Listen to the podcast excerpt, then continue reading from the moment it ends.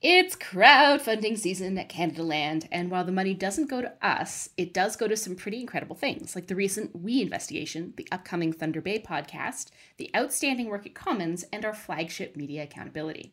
Beyond the inexplicably popular Trudeau socks, new rewards include an ad-free podcast stream for as little as $5 a month. Go to patreon.com slash Canadaland and become a supporter.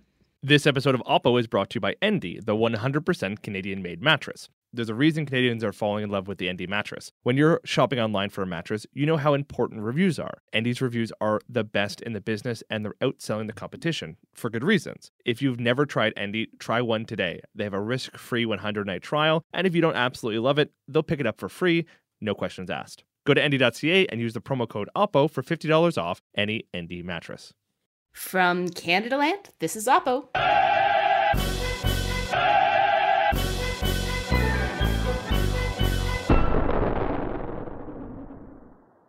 This week, on a very special episode of Oppo, we're going to talk about an exciting new report that says modern civilization is, and I'm quoting here, totally fucked.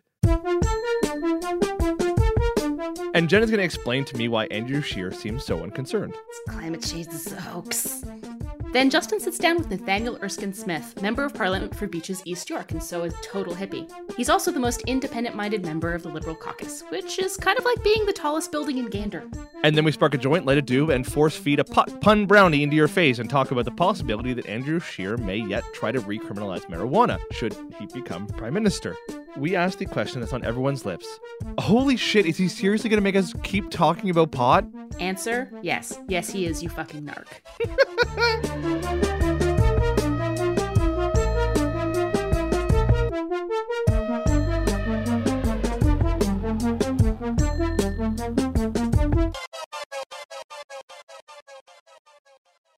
This episode of Oppo is brought to you by Endy, the leading online sleep brand in Canada. Endy offers a 100 night trial with free returns so you can test your mattress in the comfort of your home instead of a big box showroom floor. The return process during the 100 night trial is super simple. If you don't absolutely love it, they come pick it up from you and give you a full refund, no questions asked. With free shipping to every Canadian province in a box the size of a hockey bag, Endy is Canada's best selling mattress, with the highest rate of customer satisfaction and the lowest rate of returns. I just got back from a trip where I slept on a very uncomfortable mattress the whole week and was so happy to come back to my Endy mattress. Go to Endy.ca and use the promo code OPPO for $50 off any Endy mattress. So, Jen, earlier this month, the Intergovernmental Panel on Climate Change released a report concluding that humans have already warmed the Earth by about one degree and we're likely to continue doing so, potentially as high as 1.5 degrees by a couple decades from now. And basically, that's really bad. If you want, you can listen to this uh, charming man with a Scottish accent explain what we have to do to stop that from happening and from all of us dying, either by fire or flood. The pledges that governments have made over the last three years are not enough to keep warming below 1.5 degrees C, even with ambitious and very challenging efforts after 2030. Carbon dioxide emissions would need to decline substantially before 2030 to avoid warming of more than 1.5 degrees C in the middle of the 21st century, followed by large scale carbon dioxide removal.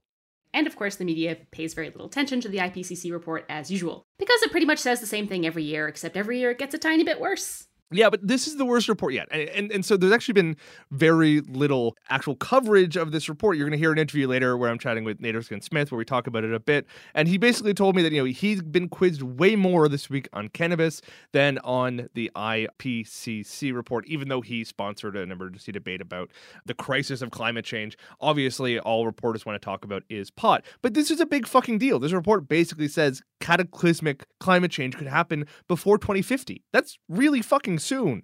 Yeah, I think that there's a couple of interesting questions that that raises. I mean, there's the old statement about, you know, the, the frog in the pot, right? Media has a tendency to avoid really long term, slow moving cataclysms and pay much more attention to hurricanes and major policy changes like So hurricanes are a part of climate change. Well, are they or aren't they? No, I mean yes, Yes, they are. Yes, they are. But I mean, but they're but the well, I mean, I, we can go back to the old conversation about uh, whether or not any individual hurricane is impacted by climate change, or whether or not you what you see is a blah blah blah blah blah blah. or blah, we can yeah. observe the science that they are becoming more intense and frequent because of climate change. Yes, exactly, exactly. So we all know that. Um, however, I mean, I don't think it's a mystery that media tends to focus on immediate emergencies or disasters or immediate effects more than they do on on broader effects. And I think for me, one of the outstanding questions when we say cataclysmic climate change, what are we talking about here? Are we talking about an extinction level event? Are we talking about mass disruption and removal? Are we talking about you know the end of a couple coastal city? Like I don't really know what honestly don't know what extinction or cataclysmic level. no matter which one of those it is, isn't that still worth seriously? I mean, literally, well, you know, it might not result in the end of civilization. It might just mean that we lose all of Florida. As much as I love the idea of losing Florida, that should be a choice we make, not one we let the environment make for us. Well, the environment is going to make whatever choices they want. We don't really have a choice over what the environment. Well, we do have a choice. We do have a choice. And so this IPCC report, uh, Uh, an you heard, earthquake uh, could come and wipe out like half of the lower mainland tomorrow, man. We got no choice over that shit. Yes, I'm not. Like, we do have a can't- choice in having less extreme global warming. The IPCC report says exactly that. There are things we can do now that will avert this horrible, horrible happening. And yet, and and okay, the media has obviously been negligent in covering this, but there's leaders, especially leaders in the Conservative Party, who are aggressively trying to thwart any sort of serious regulation or you know uh, climate change mitigation strategy for electoral gain. Jen, why are they doing this? Well, that's actually a really interesting conversation. So it's not just that they're trying to thwart any kind of policy changes, is that they are now unifying around anti-carbon tax legislation. They're That's the same thing. around No, it's Literally, worse. it is the most- It's it's- literally worse. it's I don't know. It's literally carbon pricing is, is the most useful tool we've found thus far um, No, no, to Justin, reduce I'm CO2 agreeing emissions. with you. Like, give I me a second here. I'm agreeing Go with on, you. go Calm on. down. Sorry, Jen. I'm just I'm saying they're I'm not worried about trying. Florida. I'm not, but you know, go on. thwarting would imply merely that they're just opposing a policy, right? That would be one thing. They're going much further than that. They're actually trying to rally their base around opposing this policy. That's that's much more serious than just trying to thwart a policy that they are disagreeing with. So let's first talk about what uh, the uh, carbon tax is and why I find this whole shift around the carbon tax for the conservatives so interesting because it's not a secret that the carbon tax originally was a pretty conservative policy that was coming out of largely conservative circles for a very very long time. And what happened was, I would say about 10 to 15 years ago, uh, the environmental movement um, that was largely concerned and, and, you know, rightly raising the warnings on climate change was largely left wing and left leaning. And there was a sense among conservatives, particularly conservatives in Canada, that the environment was what they would call a shield issue, a- defensive issue. This was an issue in which they weren't going to score points because it was all the left wing parties that were making it their sword issues. To a large extent, that's still the case.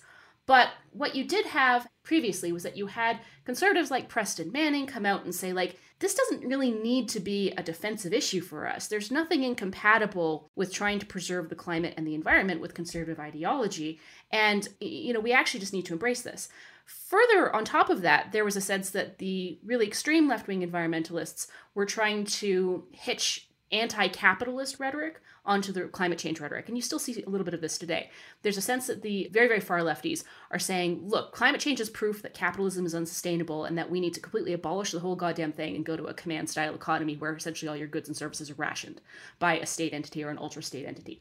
And conservatives, of course, balked at that. They were like, no, that's not right. But there were some conservatives and people who were with, say, the Ecofiscal Commission or the Manning Conservative Core who said, okay, we don't really think that communism is the answer to climate change. We think that capitalism actually provides us with policy based tools that can help us address some of these problems and then still provide for innovation and human flourishing and, and market freedom. And that is where you get carbon pricing and cap and trade and carbon taxes. That's where you get this idea that climate change is ultimately a market failure or a tragedy of the commons problem. And by creating market based tools to try and disincentivize carbon use, you would do two things. One, you would encourage consumer uh, behavior at all levels to move away from uh, carbon intensive uh, modes of transportation and technologies and all that. And you would also incentivize alternatives. Like all of a sudden, if it's really, really expensive to drive your car on gas, well, now you're going to incentivize you to buy an electric car, or you're going to incentivize markets to putting more time and effort and energy into non gas alternatives to transportation. So, like, that was the idea. This was originally a conservative idea, and what you did find and they, was they even took it a step further and made you know cap and trade um, kind of the de facto conservative policy when Yeah. does that on an actual market level it creates a new market Yeah, for exactly yeah, that and we've had a show before where we've debated the merits of cap and trade versus Totally. carbon tax So back in say 2008, you actually had uh, John Baird calling carbon trading a key part of the government's emissions plan. You had, you know, in the 2008 federal election, both the conservatives and the liberals started including carbon pricing in their platforms. You know, back under Stephen Harper, boo hiss, I know. You know, you had uh, a Jim Prentice who was at that point the um, environment minister saying that you know a national carbon market was a way forward, and then what something changed. What What happened? happened? So for whatever reason, over time, you know, the influence of Preston Manning kind of waned. And him as a- like chief advocate for carbon pricing yeah, exactly. And uh, you know, his his whole philosophy kind of fell out of favor with the conservative movement in, in a big way. And then, you know, it's really interesting to me that even when Preston Manning sort of steps into the political fray on totally unrelated topics now, I get a lot of really interesting tweets from conservatives saying like, you know, this guy isn't a conservative. He isn't one of us essentially. You, you know, so there's that sense about. And then the other interesting thing that I think has happened is that as you've seen the federal liberals adopt this carbon backstop, you've seen a massive coalition at the provincial and federal level of conservative leaders rallying against the carbon tax and like and treating it as a unifying rallying point for conservatives across the country by which they will oppose Justin Trudeau. Yeah, I think you're right. I think that's exactly what happened. I think what basically occurred is that conservatives kind of realized that there was probably no marginal gains to get beyond just admitting that climate change is a problem, right? The conservatives basically said, yes, we think, you know, human activity is causing CO2 emissions, which is causing climate change, which is bad. They found that they didn't have to do much beyond that, and they really wouldn't lose their base. Beyond that, they found that if you crusade against, um, you know, liberal or left-wing carbon pricing initiatives or environmental initiatives, um, you can paint them as ineffective, which is basically a lie. And, and what you've seen over the last, you know, couple of years is conservatives like Doug Ford, conservatives like Jason Kenney, conservatives like Andrew Scheer, you know, point at uh, the opposition and the, the liberals and, and the NDP and say uh, their plan doesn't work, even though we know it does, and say, oh, our plan's going to work, even though they don't have a fucking plan. And it's infuriating. Listen, listen to Andrew Scheer sit here and pretend as though he actually is going to have a coherent plan instead of just reflexively opposing uh, the federal carbon pricing plan. Have a plan. Our, our team is working on it uh, right now. It's going to be a comprehensive span, uh, plan. It's going to it's going to it's going to it's going to have meaningful action, and that's the thing that, that is so frustrating about the liberal plan. They uh, it's it's all about the carbon tax. It's all about the carbon tax. Our plan will speak to incentivizing uh, businesses to make reductions. Also take into account the the, the, impact when jobs and emissions leave the country because global emissions don't go down when a company leaves Canada and produces things in other countries. So it will capture the, the, the principle that we can do things better here in Canada with higher environmental standards that actually has a better impact on global emissions. This is where the conservatives are right, is that for a carbon tax to be effective, it needs to be high enough to actually encourage people to do different things and engage in different behaviors.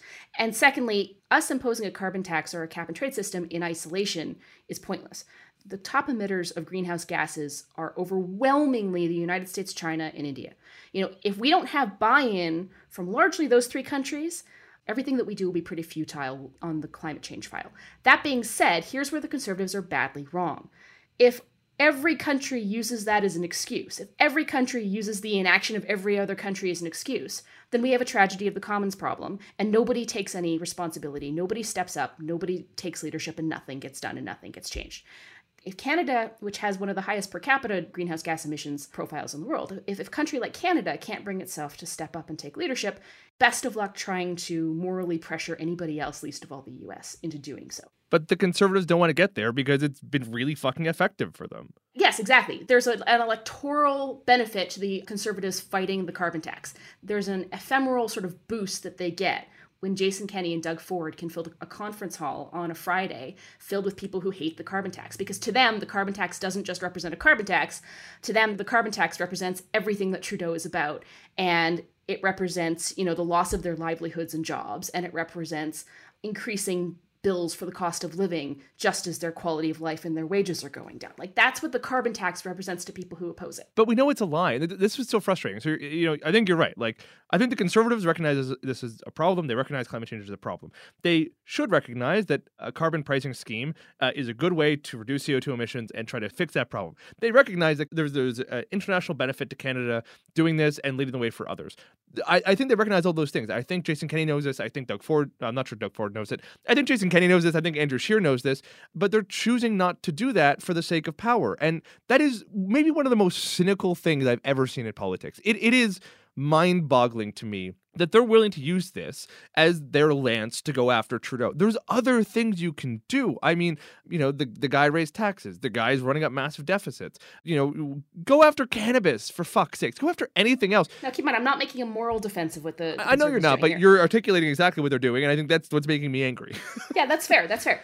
There are very few policies that can unite conservatives across the country usually the problem with um, any type of uh, contentious policy issue that would serve to rally voters on, on a particular point. The problem with those issues is that you know something that benefits Quebec might disadvantage Alberta or vice versa. Something that benefits BC might disadvantage Newfoundland. You know what I mean? Like so you don't really get this alliance building at the provincial level because usually the provinces sort of act in their own narrow geographical self-interest. So what we're seeing right here is really interesting because the carbon tax is one of those few policy issues in which conservatives from across the country can be unified in their opposition without worrying about alienating or harming other conservatives in other parts of the country. So it's a fascinating policy tool by which to try and rally supporters. The risk that I think the conservatives are running here is that I don't think climate change is going away. I don't think environmental awareness or activism is going away. And the more they take anti carbon tax, anti climate change policies seriously and the more they rally people around them, the more you risk just handing off this increasingly important topic to the left. And that's the long-term political risk here, is that they're handing off these policies to people who are going to be like, eh, fuck it, capitalism's the problem. Yeah, we don't need market-based tools to there. solve this. We just need to go to a command-style economy where the state starts dictating what we can buy. I'm, I'm fucking getting there because know? the NDP has been useless on this. Oh, actually, that reminds me, Jen, it's time for a weekly segment. Where the, where fuck, the fuck, is, is the, the NDP? NDP?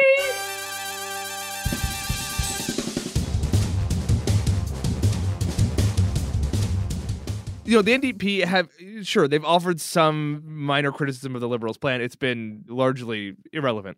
The Conservatives have a spot here to criticize the government for being ineffective in its policy. You know, I actually think it would be very smart for Andrew Scheer to either say what we need is a federal carbon pricing scheme that returns money immediately back to taxpayers' pockets and doesn't let provinces decide whether or not they're going to do so, or to say that we should have had a more thoughtful provincial strategy, i.e., one that is a carbon tax that requires the revenue be returned back to Canadians' pockets.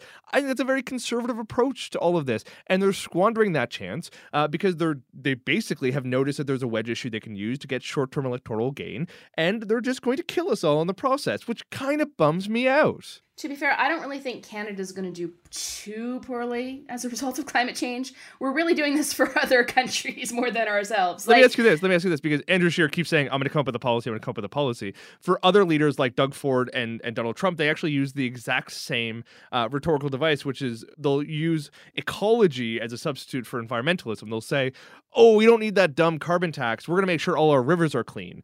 And actually, Francois Legault of, of the CAQ, the new premier in Quebec, has done the same thing on the campaign trail. Do you think Andrew is going to go that way, or is he going to try to uh, resuscitate Stephen Harper's weird sector by sector uh, regulation model that didn't, in the end, seem to do all that much? Well, this is really interesting to me because to me, this is a way of conservatives trying to have their cake and eat it too, right? This is them saying, hey, look, we are going to take a, a leadership role on the environment. We're for preserving this forest. We're for preserving this. We all love the We're fucking forest. We all love the fucking forest. Exactly. I get that. I just don't think it's going to be enough. So, of course, it's not. As I said, it's not like, designed like, to be. In an era of populism, when there's a, a, huge desire to radically upend the current liberal economic order, the whole idea that the problem with climate change is fundamentally and irrevocably tied to capitalism as a whole is a really superficially compelling idea. And I think that conservatives are probably gaining short term, but potentially really losing the long term game by, you know, refusing to acknowledge a policy issue that's really important to a lot of people and a lot of Canadians in particular. They're they're taking a really risky tack here. Maybe not a risky tack for the next election, maybe not a risky tack for the next two elections or three. But you know, you got in a generation But a risky tack for Florida. a risky well, we don't really again, we've established we don't we don't care about Florida. We don't care about Florida.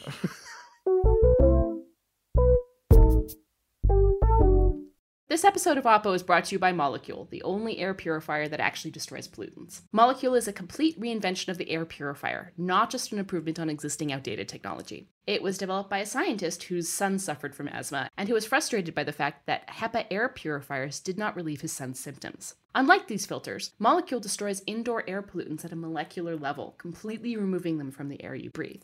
Molekule technology has been personally effective and verified by science, but most importantly, it's been tested by real people. Molecules already helped allergy and asthma sufferers around the country better cope with their conditions and significantly reduce their symptoms. For $75 off your first order, visit molekule.com and enter OPPO when you check out. So here on Oppo, we regularly invite politicians from across the country to come into studio and submit themselves to our profanity and loaded questions. And perhaps unsurprisingly, very few have actually taken up that offer. But today I'm sitting across from someone who's just desperate enough for re-election to come in and do it. Nathaniel Erskine Smith has been Liberal Member of Parliament for Beaches East York since 2015. Before that, he was an Oxford educated constitutional lawyer. That's right, isn't it? I read it on Wikipedia. I feel like that's sort of right. Okay. Since being elected, he's easily been the most rebellious MP in the House of Commons. You voted against your party, I think, more than anybody else in the House has, as, as of last track. count. You voted against your own party on condemning boycott, divestment, sanctions movement. You criticize your government for not moving faster and going farther on drug decriminalization, and you've chastised your own party for not following through on its promise to end the blood ban for gay men. So my first question for you is: When are you challenging Jagmeet Singh for leader of the NDP? when when he was running, the Prime Minister Trudeau said he was going to have a more effective House of Commons, one where everything was going to be wonderful, and he encouraged his MPs to challenge their own government. That hasn't really happened, apart from you and a, a couple of other MPs. Almost every vote uh, goes through with almost unanimous caucus support, um, and there's very few votes where the government has actually lost on anything. Why is that?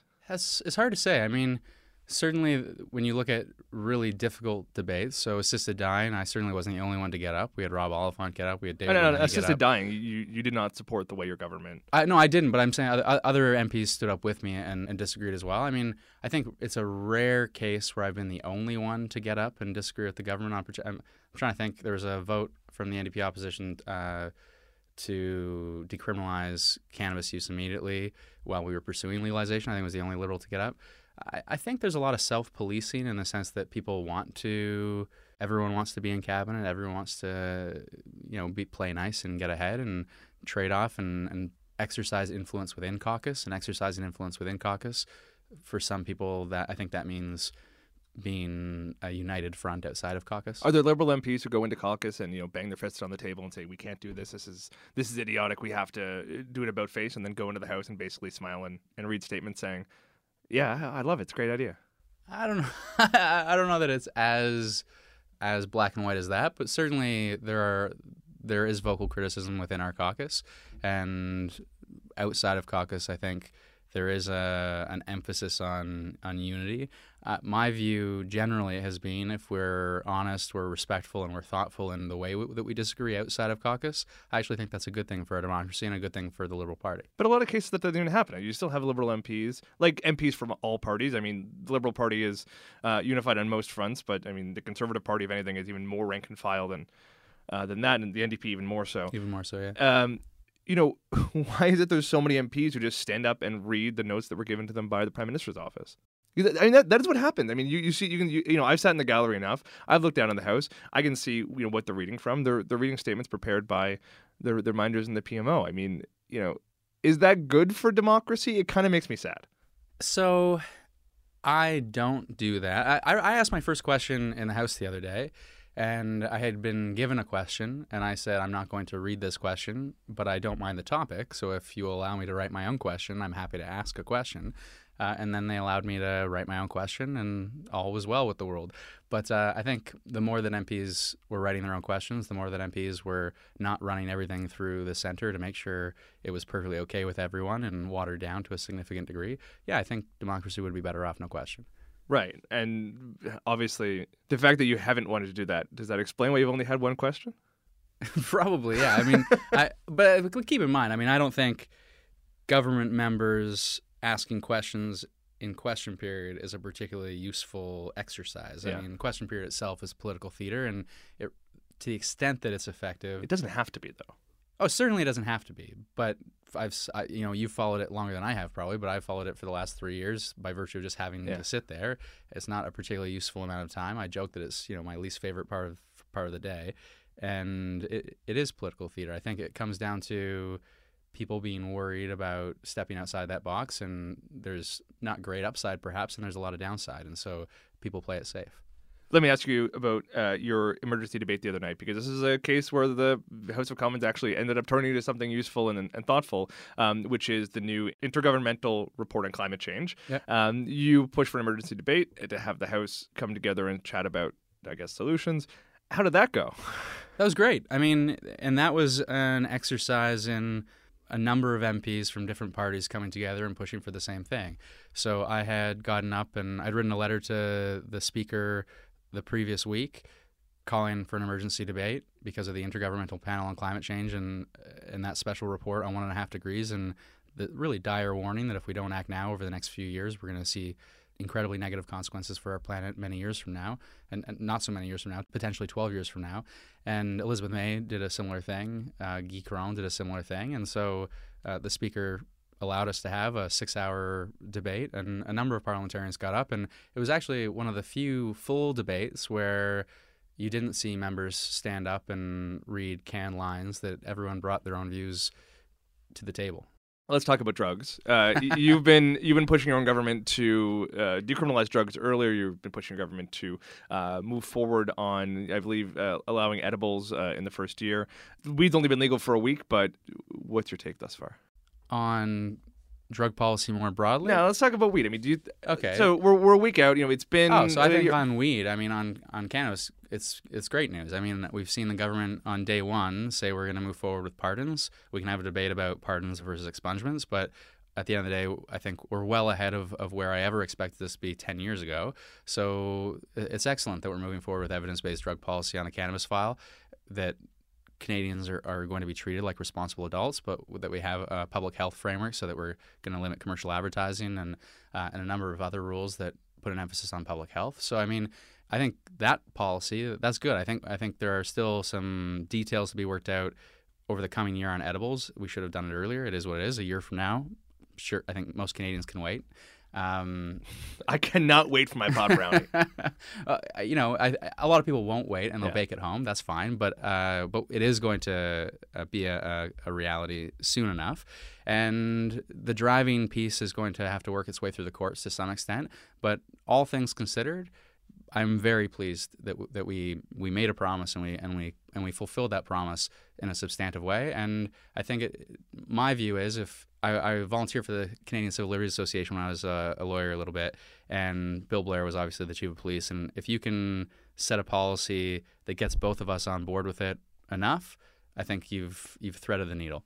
Is there anything else that's going to happen in the next short term, though? I mean, you know, the government has talked a fair bit and it has announced, you know, the, the initiatives you mentioned, safe consumption sites, some new money. It's obviously not enough. I Yeah. mean, it's not even remotely enough. You're still Yeah. seeing people die by the thousands. Um, so where is the next step? It kind of seems like your government is just very happy patting itself on the back because there's honestly nobody you know, with a voice loud enough criticizing you on the national stage for not doing enough. So I've tried, but uh, but not just that. I think my efforts over the next year are to continue to elevate this issue wherever possible. So when the prime minister signed on to a document at the UN that was pushed by Trump to say let's renew the war on drugs, I got up and spoke out to say this is a failed course and we should be treating drug use as a health issue. And here's a boatload of experts all saying the same thing. And they did sign it. And they did sign it. Yeah, yeah, yeah. So I think uh, m- my view is wherever people are going to pay attention this to this issue, I need to, and others, whoever a similar view, need to insert ourselves into the conversation to keep educating Canadians that the right solution is to treat this as a health issue. Because, as I say, you know, in this role, part of the role is in the House of Commons and trying to convince the government, and but I've learned over the last three years that a lot of the work on climate change or on drug policy, where the government isn't there yet, it's about educating Canadians and creating a space for this government or a future government to be able to ta- make the changes that, that I think that they should be making. I'm going on a limb here, but I'm assuming there's a number of members of the Liberal Party, of the Liberal, Liberal caucus, who agree with you. I mean, isn't the way Parliament's supposed to work that if there's enough MPs who can get behind an idea, they can push either Parliament or even their own party or caucus to move in a certain direction? Evidently, that activism or that organization isn't happening, at least not that I can see. Well, it's difficult. We have very few opportunities to introduce legislation that will be debated and heard as, as backbenchers and private members. There are opportunities to push the government, certainly, but there are a few outlets where you're going to see the government necessarily act on that. So I did see $230 million in the last budget. I think that was a result of a number of people getting up from our BC caucus and our Ontario caucus and saying this is a crisis and we need action. So we have seen movement because of voices in caucus. Uh, I would say if we're talking about moving the needle further on treating this as a health issue and re- removing the criminal sanction, we're going to need a mandate from the 2019 election. At least that that is the view that I've overwhelmingly heard from those in the center and part of that comes down to the fact that we just dealt with cannabis and so I think there's a worry that we've already put ourselves out there in terms of legalizing cannabis and we don't want to then be seen as the party that is so far out there to say we're legalizing cannabis, decriminalizing all drugs. You can't then, have too much progress. Uh, well, uh, this is the the reality of politics is that it's the art of the possible, and unless you want Andrew Scheer to be your prime minister, if you get a liberal government that gets out too far too fast, and look, I, I, represent Beaches East York. I can get out too far too fast. It's all good. Um, I, I, I love representing the riding that I do, and having I, I get to say what I want to say. And look, if they want to vote me out for saying what I say, they can vote me out. I can go back to a life as a lawyer. All good. That, that's the job. But I think there's a, a general worry from people who have to manage the country dynamics more than I have to that if we get out ahead of certain issues and lose popular support, then we lose everything and we lose all the progress that, that we've made. Can I suggest that when politicians say things like politics is the art of the possible and we can't move too fast and all that, that's what people hate about politics yeah, the most? I mean, I agree. I mean, I hear I, I hear people say that, and it gets it, it actually gets under my skin so bad because you know, especially if you if you can find at least public some public support, or if it's a matter that doesn't need public support, this is a health issue that shouldn't be uh, legislated by opinion polls. Uh, and I hear politicians say, "Well, you can't go too fast." It, you know, it's we gave you four years. It's not a pre-election campaign we gave you. It's four years of governing, not four years of preparing for the next election. So, uh, just to turn it back to climate change for a second, just in terms of because I think it's a similar conversation. In my speech to the House, I emphasize this, this idea of our job is to build political support for good ideas and, and, right answers. And I think it's very true of climate change. It's true of drug policy as well. That our job as representatives of our communities and as leaders we're not just there to get elected the next time. That certainly shouldn't be the job. And we shouldn't be taking the easy way out just to say whatever we need to say to get elected the next time. That we, where there is a serious issue like climate change, where the evidence is clear, but maybe not all Canadians are completely bought into the idea, then our job is to educate Canadians and to be leaders. And unfortunately, on climate change, among other issues, I think there is a short supply of, of bold leadership on some of these issues. All right, last word uh, bestiality. you tried to. F- okay, so uh, last word. Yeah, I, that's what. we'll, just, we'll just end it there. That's that's that's quite enough of that. Well, no, no. I mean, uh, the Supreme Court decided uh, a, a, couple of years ago that uh, not all types of bestiality are criminalized in Canada. You brought forward legislation to fix it. It didn't go anywhere. The government has finally come around and introduced legislation to do exactly that. Are you happy? Well, so I introduced a bill that would have done a lot of different things and would have uh, overhauled the criminal code in some ways on animal cruelty, consistent with what three liberal justice ministers previously ha- had proposed and what had been debated for like 100 hours in the House and actually had a lot of consensus on all sides. And um, unfortunately, we were many years removed from those debates. And so there was a lot of misinformation and disinformation spread by a lot of the lobby groups that hold more sway than they should. And so, in what we, what did we see? We saw a bill introduced to address two very narrow issues: bestiality and and animal fighting. And my my two cents is any step to improve animals' lives and to strengthen animal cruelty, regardless of how modest, is an important step. These are modest steps, and I hope that it's a signal that we're going to do more. So it, it's good, but like, like maybe this is a recurring theme. But if you know, the steps are positive ones, but I want to I, I want to see more. No question. Thanks for coming on. Do me a favor when you're in caucus uh, next week. Uh, we, we wouldn't mind just asking some of your colleagues to come on. I would really appreciate that. and the only other thing I say is, uh, you know, I called for an emergency debate in the House of Commons on climate change, and we debated for six hours, and maybe there were three or four news stories about it, and then cannabis legalization, and I, I walk outside the House of Commons and like do an offhand scrum about my cannabis use, and then I'm on the national, and that is fucked up. Yeah, it's almost as though the media's priorities aren't always right. so it's not just us. So, Justin. Hey, Jen. Remember when we were talking about what to do for this week on the show, and I wanted to talk about the decriminalization of marijuana, and you were all like, dude, I'm a cool former Vice reporter. I am all over legal weed. That shit is for suburban moms now. I'm Everyone's cool tired of that. it. Everyone Yeah, is tired of weed. You're too cool. You're too cool for that shit. It's for it's for suburban moms now, right? Yes. I'm going straight to heroin. Give me that. Is that a giant jar of weed? Well, you're right, Justin. It was my idea originally on Oppo to get high on weed oh, God. and then to talk about weed because I thought it would be really funny. Hey, look, I made little gummy bears. They're so cute. Is that really a weed gummy? I'm really good at cooking, Justin. Edibles aren't legal yet, Jen. They are if you make them yourself. Uh, it's somewhat true. Are you, are you gonna? Okay, that's a really awkward way of.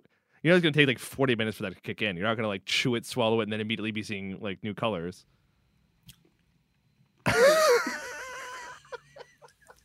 Don't spoil my buzz. don't don't right. spoil my buzz, Justin. There goes my career in politics. Well, We were going to be really funny this episode, but you were like, "No, we have to talk about climate change." yes, we have to talk about climate change, or else we're all going to die. Yeah, we're not though. No, I mean we literally could all die. No, I mean this is a real, we're all gonna real die eventually. but uh, a All lot right? sooner. Maybe, like maybe 2030 not. is like relatively soon. I don't think we're going to die in 2030. Well, but that's probably just my weed talking. what if I'm in Florida? We're in, I, I'm in a beautiful plane, far away from any of the rising oceans. Okay. Jen, as long as we're talking about things Andrew Scheer is fucking up, please explain to me why Andrew Scheer seems to be unwilling to commit to keeping pot legal if he becomes prime minister. I have no fucking idea. What the fuck is wrong with him? Again, it, it's one of these things. He seems intent on just litigating things that do not need to be litigated for electoral purposes. Like, wasn't he supposed to be the principled conservative in the race? There's no votes to be had in this. I, I don't like. Don't get me wrong. I think that the real issue here, and what this is actually indicative of the fact, is that uh, Andrew Scheer is surrounding himself with a lot of people who say and think the same things. A lot of political leaders do this, okay? But you know, he's a pretty socially conservative guy, and most of the guys in his sphere, I think, are pretty much likewise. And I don't think that they have a lot of exposure to marijuana. And I think that the people who they hear from are, you know, the people who are in their base who are fundamentally concerned with what marijuana is going to do to their kids and what kind of long term social effects this is actually going to have. And I think their concern is deeply felt. The problem is that that is a The problem very is that it's stupid. narrow. Yeah, it's it's a very stupid narrow concern. It's a very narrow sphere. And the you know the idea that conservatives don't smoke weed is I'm really sorry to break it to you, but weed is used at all levels of society among pretty much all age groups in this country, and it's probably massively underreported the amount of use there is. So I don't see that there are votes here, and I think that this is just one of these bizarre tone deaf statements that he's making without realizing how incredibly off putting it will be. Let's hear that bizarre tone deaf statement uh, because he was asked about this uh, on CTV.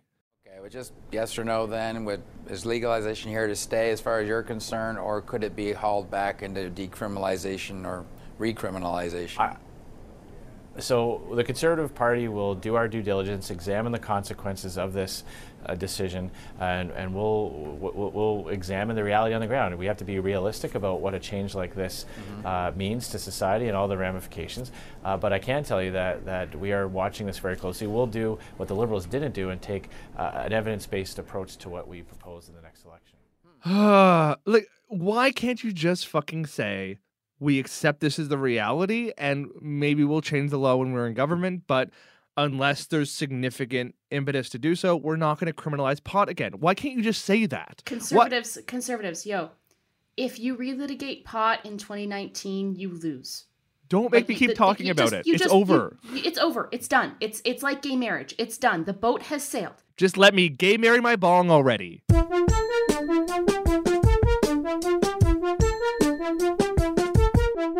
That's it for Oppo. We are back in two weeks. Let us know what you think. You can email us at oppo at canadalandshow.com or find us on Twitter and Facebook at OppoCast. Canadaland's Thunder Bay podcast just launched on Monday. You can find it wherever you get your podcasts.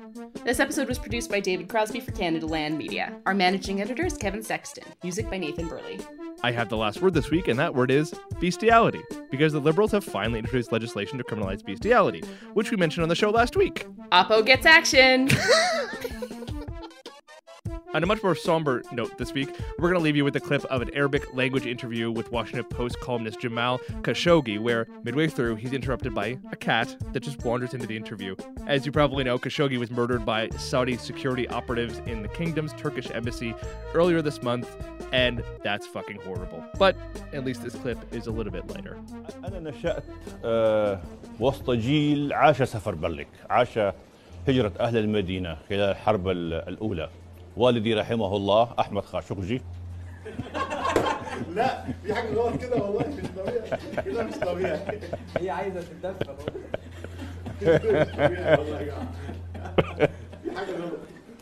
لا هذه حطوها في الفيلم. هذه